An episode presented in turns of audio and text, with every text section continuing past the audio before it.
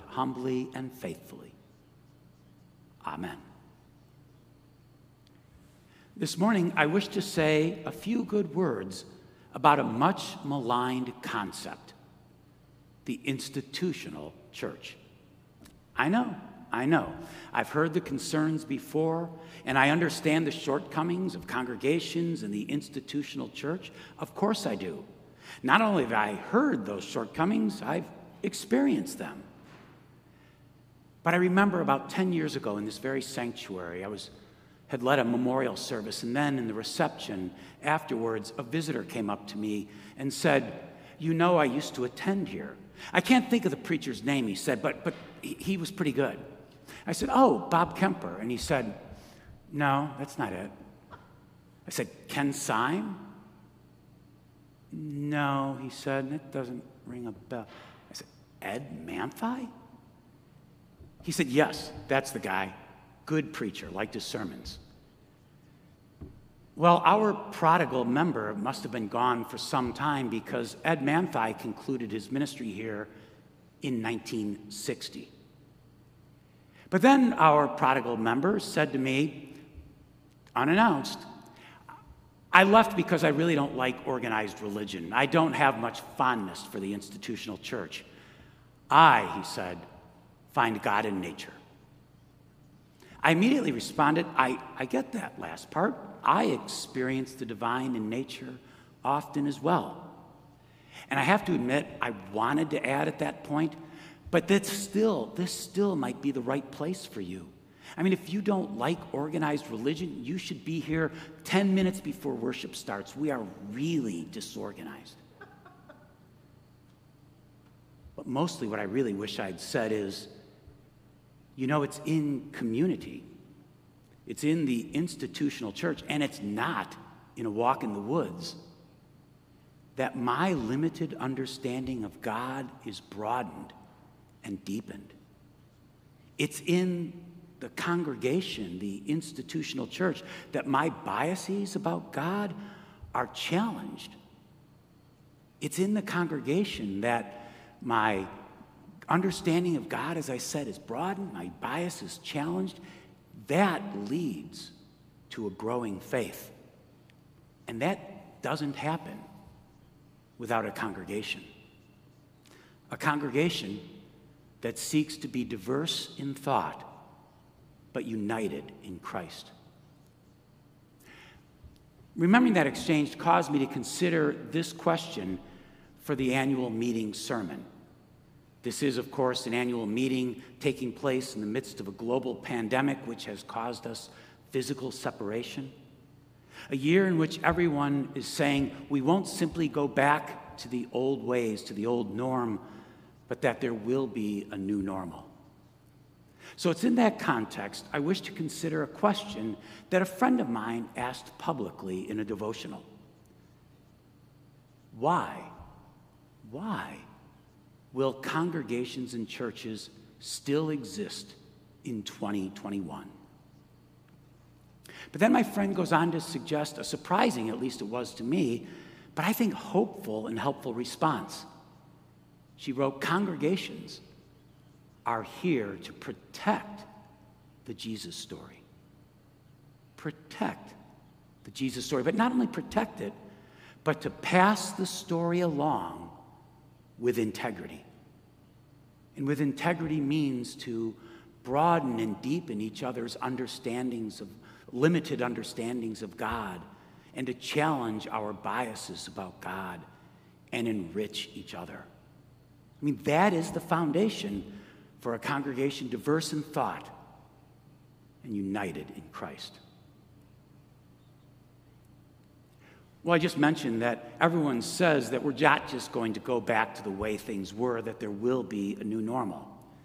And I don't know exactly what that new normal look like, but I will share some ideas in the coming weeks. But here's what I can assure you is that the world will always, always need communities institutions of faith that protect the Jesus story with integrity. Institutions that witness to God's requirement that we love kindness, we do justice, and walk humbly together with God. Our new norm will include protecting by sharing the Jesus story of an uncompromising justice for all, but an uncompromising justice that is married to a relentless grace. That's why the church will still exist. Congregations will also exist not only to carry forward and protect the Jesus story, but we will be here to help one another learn to trust. My friend wrote that she never understood why people care so much about the word believe. Said the Jesus story really isn't something we believe, it's something we trust. We trust that God is love, that God is justice that God is forgiving.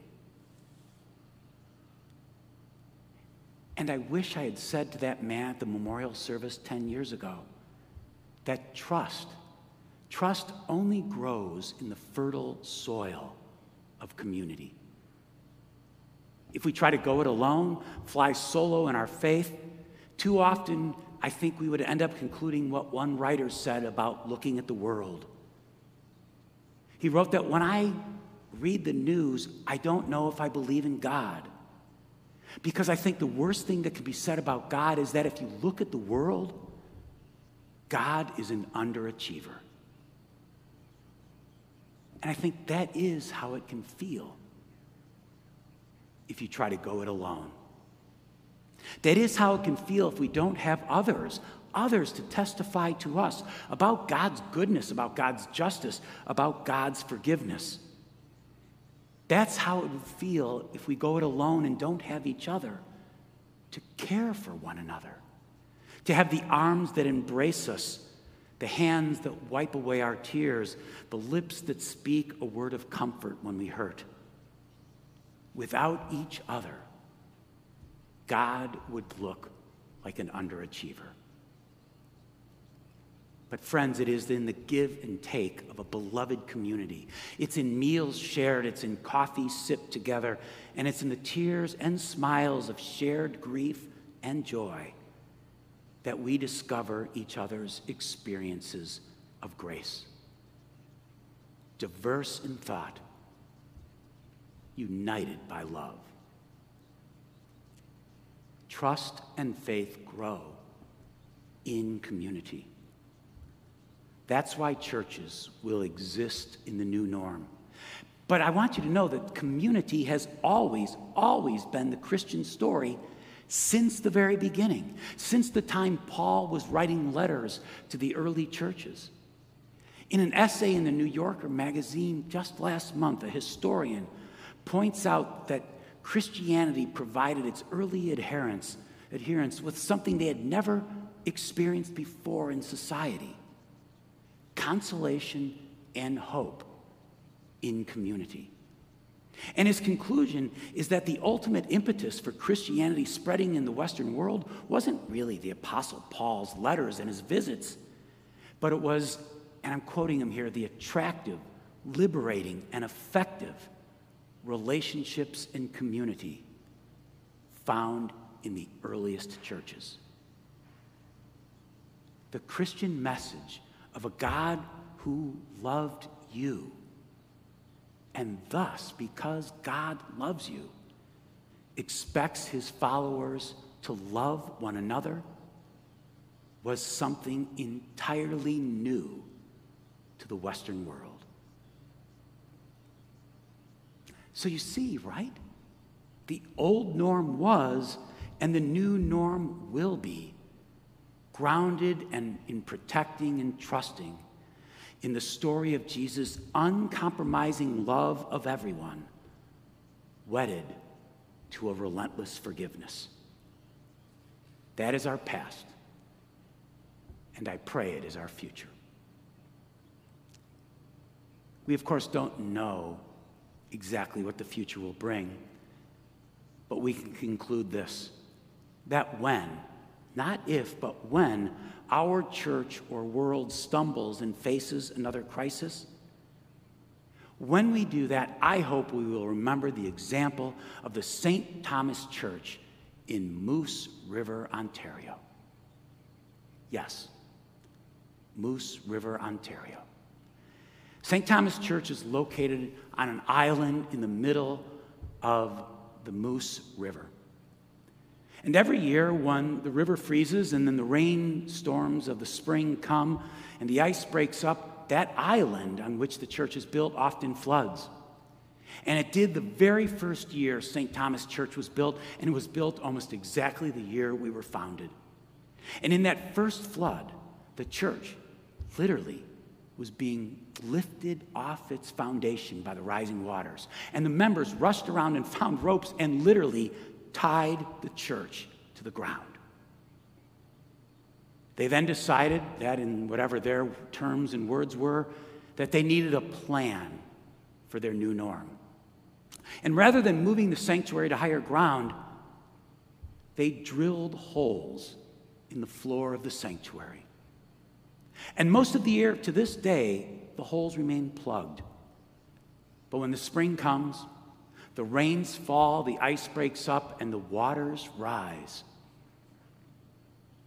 They open the holes, and the water drains out. Our church does not know the future, but we can be certain there will be crises and floods to face. But, friends, we have a plan. Let's call it Plan A. Plan A is us, together, as a community of Christ. Our plan is to protect, share, and trust in a God of uncompromising justice, but an uncompromising justice that is married to a relentless grace. And with that as our foundation, the floods will always recede. That is our plan A. Maybe you're wondering, what's plan B? There's no plan B. It's simply justice and grace together. That is the foundation for our future. It will be all that we need to build on if we do it together. Amen.